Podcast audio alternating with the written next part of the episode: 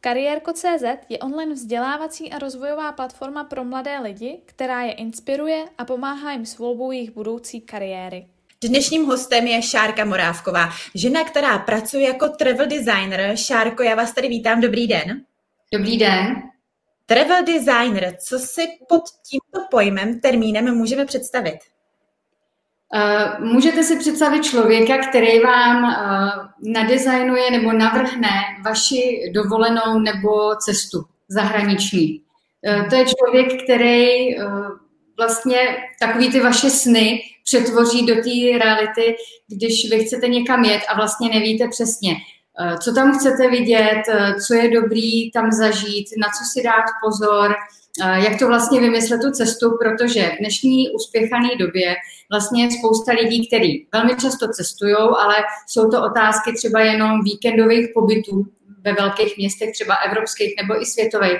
A vlastně lidi se snaží namačkat do těch 3-4 dnů toho pobytu co nejvíc zážitků. A protože v tom městě nikdy nebyli a mají k dispozici vlastně jenom mraky různých cestopisů a průvodců, tak se obracejí na mě a já se snažím těma správnýma otázkama vlastně z těch lidí získat informace a pak jim vlastně ten pobyt jakoby navrhnout, včetně itineráře, letenek, ubytování, zážitků, vstupenek, vlastně takzvaně na míru, aby oni se nezdržovali a nestráceli čas třeba jenom hledáním zastávky na ulici, například. Já jsem se podívala na vaše webovky a máte tam napsáno, tam, kde končí Google a kamarádi, začínám já. Co si pod tím můžu představit? No, že vlastně já jsem ten člověk, který jim ty informace dá líp než ten Google a než ty kamarádi, protože kamarádi určitě asi nebyli všude v těch městech tak jako dopodrobné jako já, protože já se velice často jako vracím do těch jednotlivých měst ob 2 roky, ob 3 roky, abych zjistila, co se v těch městech stalo novýho, co je tam nově postaveného, nově otevřeného, protože velkoměsta jsou živý organismus, pořád se vyvíjejí. A Google taky se nezeptá toho uživatele, jako jestli třeba nemá klaustrofobii, jestli třeba nezvrací na lodi, jestli má rád malý kavárny nebo velký restaurace. Takže proto jsem si zvolila takový to heslo, jako kde končí Google, takový ten klasický vyhledávač obecnej a kamarádi, který třeba nebyli 25krát v Paříži jako já, tak tam prostě nastupuje moje osoba. Trošku jste nám už popsala, co travel designer znamená v praxi. Většinou klientovi jenom tu cestu navrhnete nebo i s ním letíte? Ono záleží na tom, co ten člověk chce. Jako kdybych měla letět s jednotlivcem nebo s dvojicí, tak je to vyjde prostě zbytečně na velký peníze. A to si myslím, protože by mi prostě museli tu cestu platit. A museli by se mě tam zaplatit jako průvodce. Samozřejmě, kdyby se našla jako velmi movitá dvojice, která by se mě najala na to, abych je 14 dní tahala po New Yorku, tak to by byla skvělej kšeft. Ale jako to si myslím, že takových lidí je velmi málo. A myslím si, že o to ani jako lidi vyloženě netoužejí, aby třeba jako 14 dní byli jako s někým jako do trojice. Dost často to lidi na cestách řeší, že si třeba na 1 nebo na 2 dny koupí místního průvodce a ten se tam o ně stará. Ale vlastně já dělám lidem na míru přesně to, co oni chtějí. Je spousta lidí, kteří si v dnešní době, zvlášť těch mladší ročníky, kteří si dovedou najít letenku. Je spousta vyhledávačů, přes který se to zvládne. Teď nemyslím vyloženě takzvaný travel hacking, což znají hlavně mladí lidi, že opravdu jako sedějí a hledají si ty letenky za ty 4 eura, 1 euro a 10 euro. To jako úplně přímo ne, na to opravdu jako tolik času nemám. Ale lidi si dokážou koupit letenku, dokážou si najít i docela hezký ubytování. A tyhle ty věci zvládnou sami, ale protože v tom městě nebyli. A z té mapy přece jenom nevyčtete úplně jako všechno o tom městě, byť jako už jsou úžasné systémy a Google Maps jsou nádherný nástroj. Tak vlastně ty lidi si nejčastěji se mnou vlastně raději o tom, jak vlastně nakombinovat ty činnosti v těch místech, aby měli od každého něco, aby si vychytali jenom ty nejhezčí věci, na co si mají dát bacha. Takže pro mě jako asi 80% mojí práce jsou jednotlivý itineráře. To znamená programy na míru podle toho, co ten člověk chce v tom městě vědět. A druhá varianta je samozřejmě ten komplexní balíček, To, že lidi přijdou a řeknou, hele, my chceme v létě na týden do Londýna s dětma, chcem tam na Harryho Pottera do studií, chcem vidět, já nevím, Big Ben, chcem plout lodí a ostatní necháváme na tobě. A já se jich samozřejmě vyptám, jaký standard bydlení jsou zvyklí, jestli můžou mít oddělený postele, nebo jestli můžou mít prostě společnou postel, jestli k tomu potřebují zajištěný snídaně a prostě na všechno se vyptám, jestli prostě chtějí večer někam jít, jestli je zajímá divadlo nebo muzikál, na který je Londýn skvělej. A vlastně postavím jim to úplně na míru, včetně tím, že jim najdu, dejme tomu, 2-3 letecký spoje, oni si vyberou. Vyberu jim 2-3-4 hotely rozdílných kategorií v rozdílné ceně, oni si vyberou.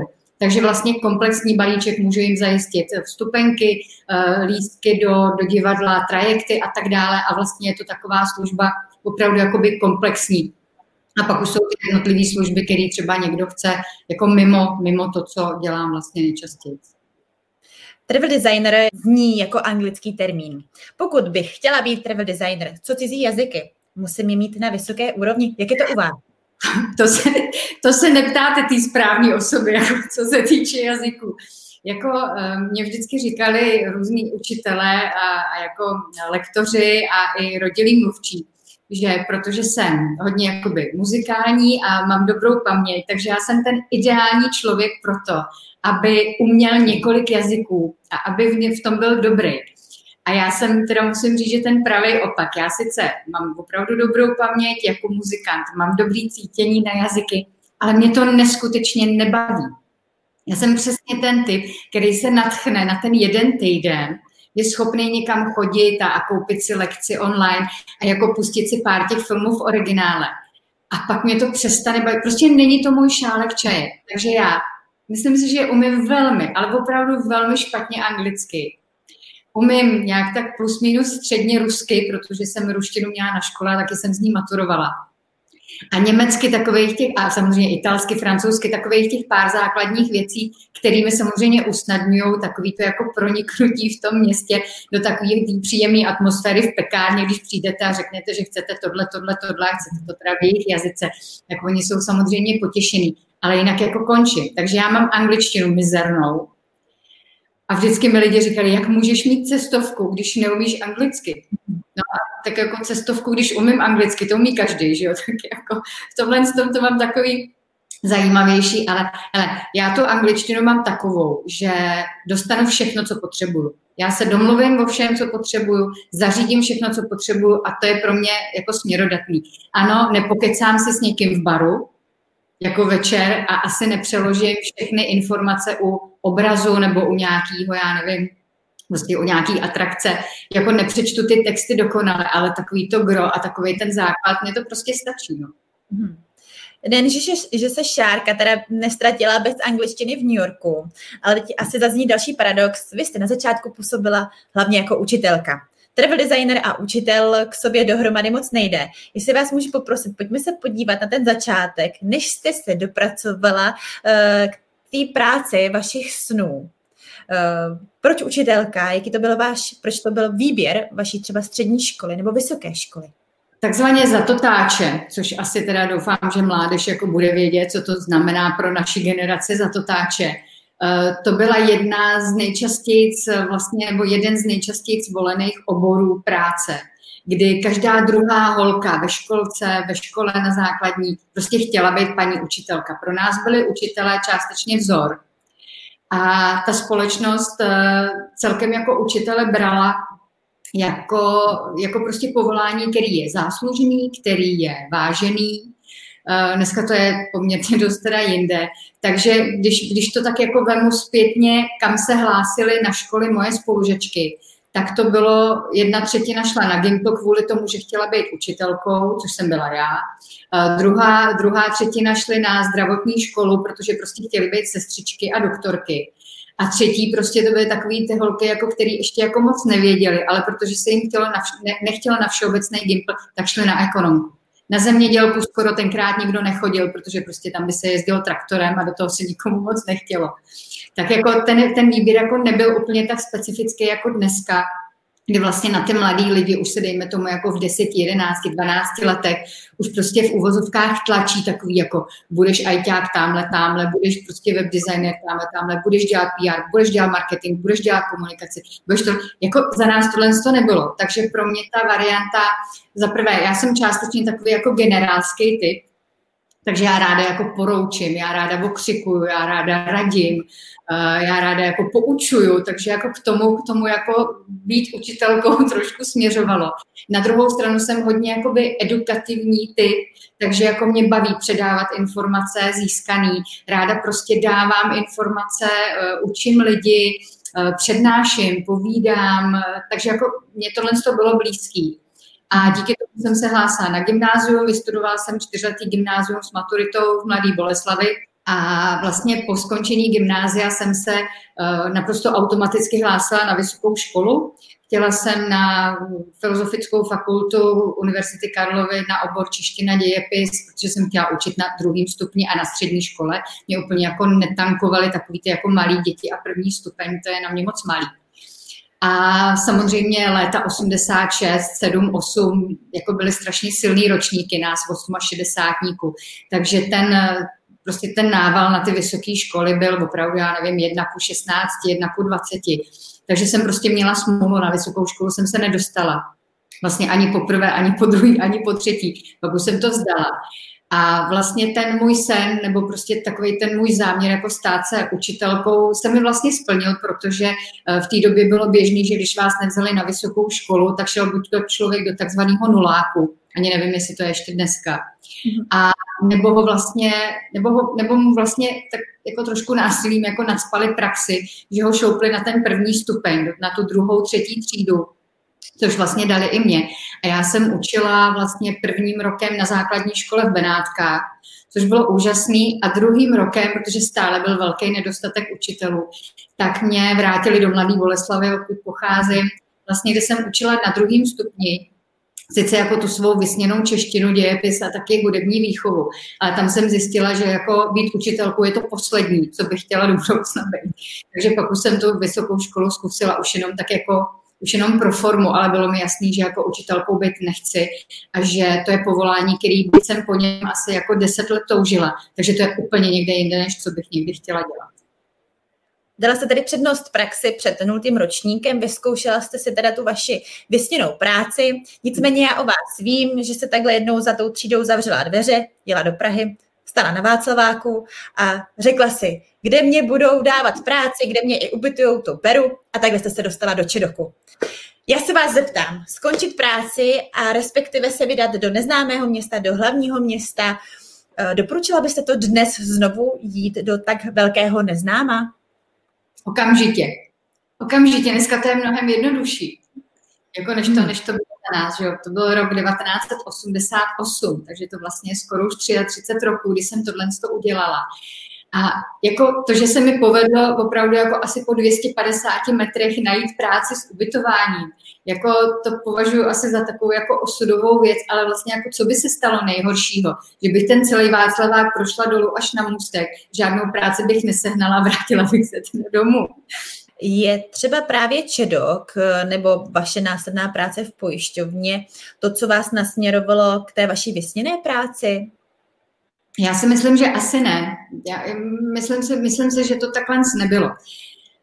Já jsem vlastně když jsem začala pracovat v Čedoku, což byla zajímavá práce, já jsem vždycky moc ráda cestovala, ale jako za to táče se cestovalo jiným způsobem než dneska. Člověk měl procouraný Československo a občas se podíval někam, já nevím, do Polska, do Maďarska, do NDR, do východního Německa a tím to haslo. Ale jako vždycky jsem měla jakoby toulavý boty. Jako jsem člověk, který miluje informace, rád poznává věci, rád poznává lidi. Takže ten Čedok byla taková jako hrozně příjemná volba. Já jsem dělala referentku hromadního ubytování, takže jsem zajišťovala ubytování třeba, já nevím, pro sportovní týmy, které jezdili po republice a hráli různé jakoby soutěže a závody.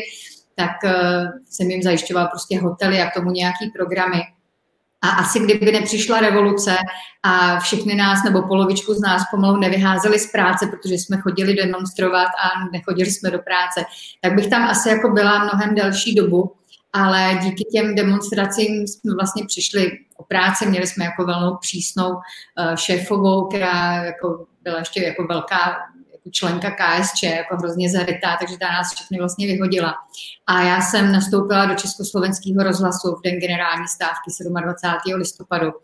A jako to prostředí vlastně těch médií, protože to jsou zase informace, prostě celý můj život je o informací, tak samozřejmě ta mediální sféra mě začala hrozně bavit, hrozně lákat.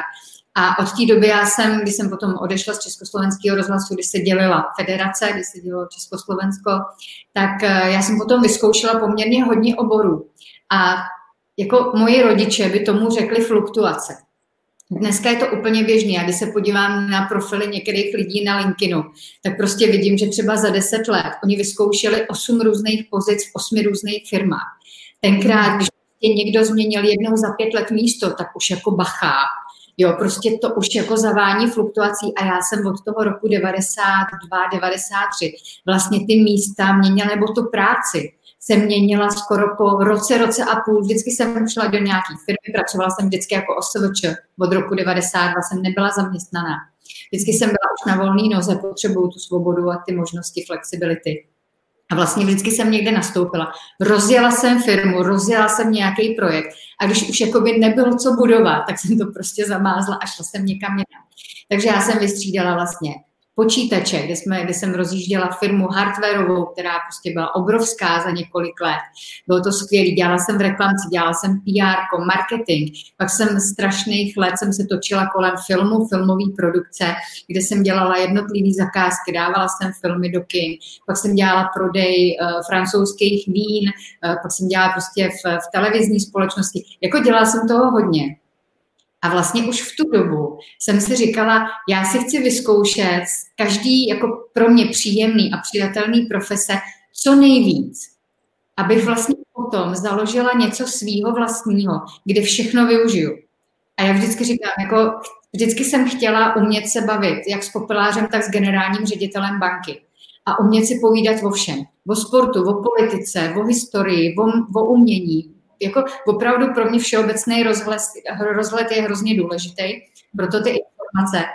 A měla jsem takovou jako vizi, že dejme tomu v roce 2005, 2007, 2008, dejme tomu, až mi bude prostě kolem té 40, takže prostě založím vlastní SROčko a budu se živit něčím, co jsem si jakoby za ty léta pozbírala a co jsem si vybrala a co mi bude nejvíc sedět. Tak tohle to vlastně byl vlastně můj takovej nápad, proč jako vystřídat víc oborů a všude se něco naučit. Škoda, že jsem se nenaučila teda programovat a aspoň nějakou Javu nebo nějaké takovéhle věci, protože IT mě úplně minulo, prostě na to ty věci nemám.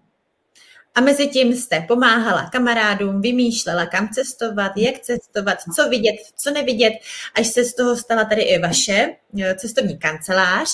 A jediná otázka, která mě teď napadá, důležitá pro naše studenty a diváky, vy říkáte už někdy od roku 92 OSVČ. Je to pro všechny? Jaká jsou úskalí a jaké jsou benefity toho jít na vlastní nohu? Když pominu teďka dobu covidovou, kde samozřejmě spousta zaměstnanců má ty výhody, který zaměstnanecký poměry skýtají, tak já si myslím, že to strašně záleží na povaze lidí. Ani ne, tak jako samozřejmě taky na tom, jako, jaký je to obor, protože jsou obory, kde prostě nemůžete být OSVČ. Jo, jako těžko, když budete, já nevím, člen týmu ve výzkumném ústavu, nebo budete lékař, jakoby vyloženě třeba jako propojený s nemocnicí, i když taky už jsou jako na živnostenský listy. Prostě jsou některý druhy práce, asi nebudete horník jako OSVČ, jo, nebudete učitelka OSVČ. Takže jako pár profesí určitě, kde nemůžete být na volný noze, tak samozřejmě je.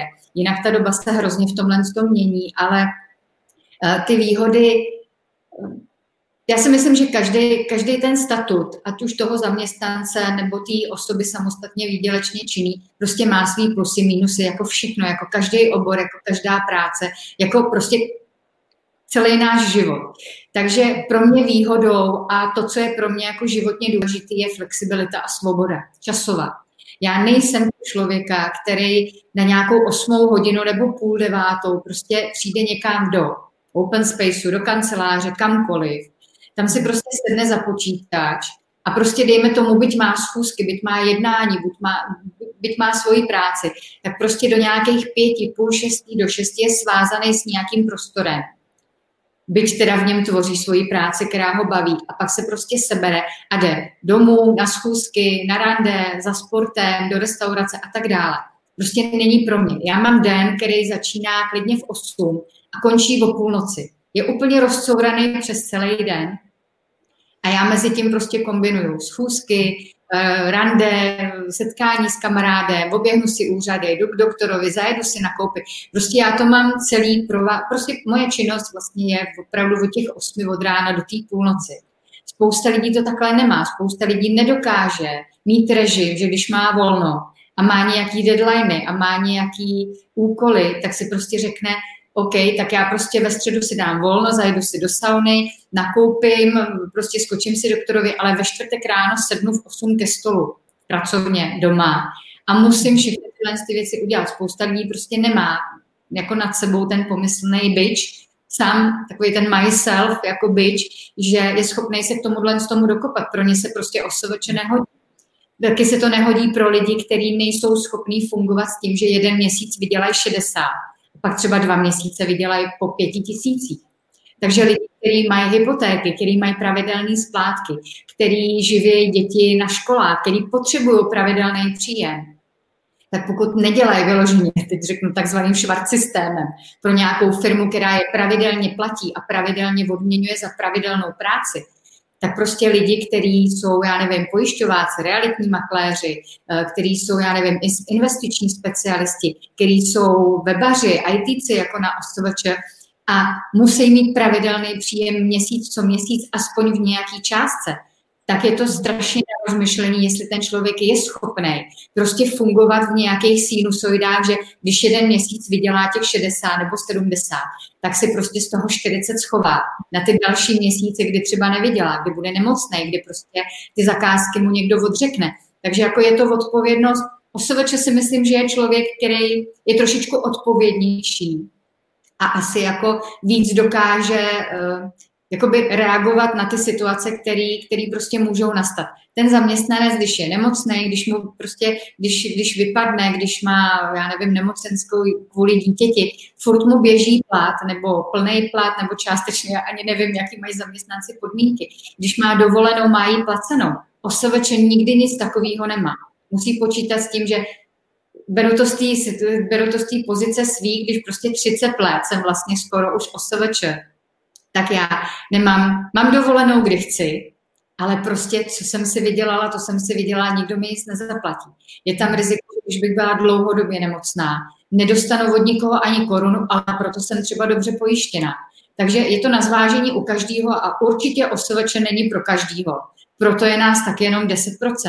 Jako tady je 90% zaměstnanců a 10% lidí, kteří vlastně se živí sami, ať už jsou OSVČ nebo opravdu podnikatelé, kteří mají svý velké firmy. Což já nejsem podnikatel, já jsem prostě osoba samostatně výdělečně činná, podnikatelem bych se nikdy jako nenazývala. Vy jste se hlásila na vysokou školu a ta nevyšla. Kdybyste měla dát na misky vách vysoká škola versus to, že jste těch 30 let na tom trhu, že se umíte uživit. Já kdybych byla na tom dneska, jako člověk, který mu je 14, 15, 16, 18 třeba, rozhoduje se, jestli vysokou školu ano, tak pokud má na to aspoň trošku chuť a trochu buňky, tak ať na tu vysokou školu určitě jde. Protože stejně si myslím, že jako člověk v 18, 19 letech prostě neví, co chce dělat.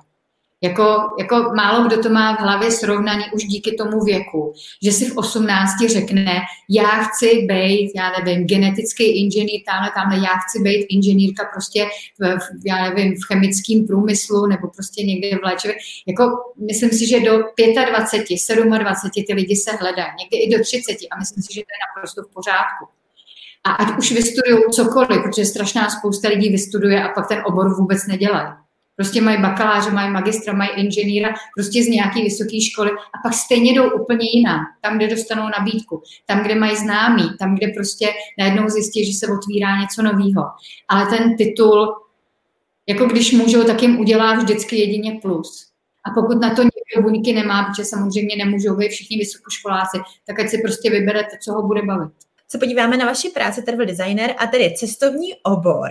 Pokud bych tedy ale chtěla pracovat v tom cestovním oboru, jak vypadá ta vaše práce? Je to jenom práce za počítačem, hledání destinací? Co bych měla nebo naopak neměla mít umět?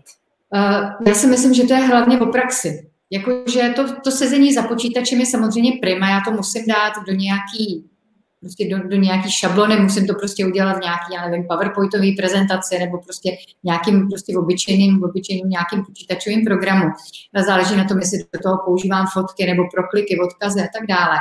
Ale já vlastně, ten můj obor vlastně těží jenom z těch mých zkušeností. Prostě cestuju 30 let, navštívila jsem, já nevím, nějakých 52 zemí, minimálně nějakých 400 měst, z toho 25 opravdu těch velkoměst, do kterých si pravidelně vracím. A těch 25 měst opravdu musím říct, že umím dobře, že i když se to jako hodně mění, tak se snažím jako držet krok s tím a nemělo by mě zaskočit, prostě v jednom městě jako přibydou 3 linky metra, o kterých nevím, protože pak to samozřejmě dělá špatný dojem, když tyhle ty věci nevím. Musím sledovat, jak se mění ceny, jak musím sledovat prostě, co je v těch místech novýho a to samozřejmě nejlíp vysledujete, když tam prostě aspoň na pár dní znova jedete. A to, co by člověk měl jako mít v cestovním ruchu, měl by mít určitě přehled o tom, co se na světě děje. Měl by číst cestopisy, měl by číst webové stránky všech možných prostě zemí, měst, vědět to. Sledovat třeba stránky s prominutím Ministerstva zahraničních věcí, což je úžasný zdroj veškerých informací. A je to taková ta rutinní práce, která je prostě nezábavná, je to nezáživná. Druhá věc by měla být kreativní, protože vymýšlet něco takového těm lidem na míru, tak ono to je opravdu těžký, protože musíte dávat pozor na strašnou spoustu věcí. Když uděláte chybu, tak ten klient se vám už zpátky nevrátí. A pak je teda samozřejmě to, že do toho musíte nasypat hroznou spoustu svých vlastních peněz, protože prostě musíte mít na cestování. Ale to je takový ten ideální přístup a já jsem se k tomu taky létama dopracovala. Něco jiného byly moje zkušenosti před 20 rokama a něco jiného jsou moje zkušenosti teďka. Máte nějakou radu na závěr? Jak se třeba s těžší životní situací vyrovnat? S čím můžu něco dělat? Tak to udělám. A udělám to podle nejlepšího vědomí, svědomí a snažím se na maximum. A věci prostě, s kterýma nemůžu hnout a nic s nima neudělám, tak prostě k sobě pouštět co nejméně. A překážky jsou normální a je dobře, že jsou. Protože jako kdyby jsme žádné překážky nepřekonávali, tak já si myslím, že by to ani jako nebylo zajímavý, zábavný a hlavně, že by člověk jako vlastně, já si neumím představit, že by člověk proplouval jenom životem, tak jako v takový tý divný, konstantní plus jedničce, ale jako vlastně by ho to ani nebavilo. Takže ráda na závěr asi vyzkoušet, co nejvíc věcí jde, protože je to prostě zábava. Vždycky si jako jít trošičku tak jako za tím svým a myslím si, že hrozně důležitá věc, kterou já jsem první roky v těch 20, 30 toho svýho věku neuměla, je umět říct ne, ale prostě umět srovnat priority. A nestydět se za to, že prostě někoho odmítnete, protože prostě to nechcete udělat. Šárko, já vám děkuju za dnešní rozhovor. Přeji vám, ale nejen vám, i nám brzké otevření hranic, možnost cestování a do budoucna tedy mnoho klientů, nejen třeba do toho vašeho vysněného New Yorku. Děkuju moc a mějte se hezky všichni. Kariérko.cz je online vzdělávací a rozvojová platforma pro mladé lidi, která je inspiruje a pomáhá jim s volbou jejich budoucí kariéry. Tento rozhovor vznikl díky podpoře společnosti Škoda Auto. Za její důvěru jim velmi děkujeme.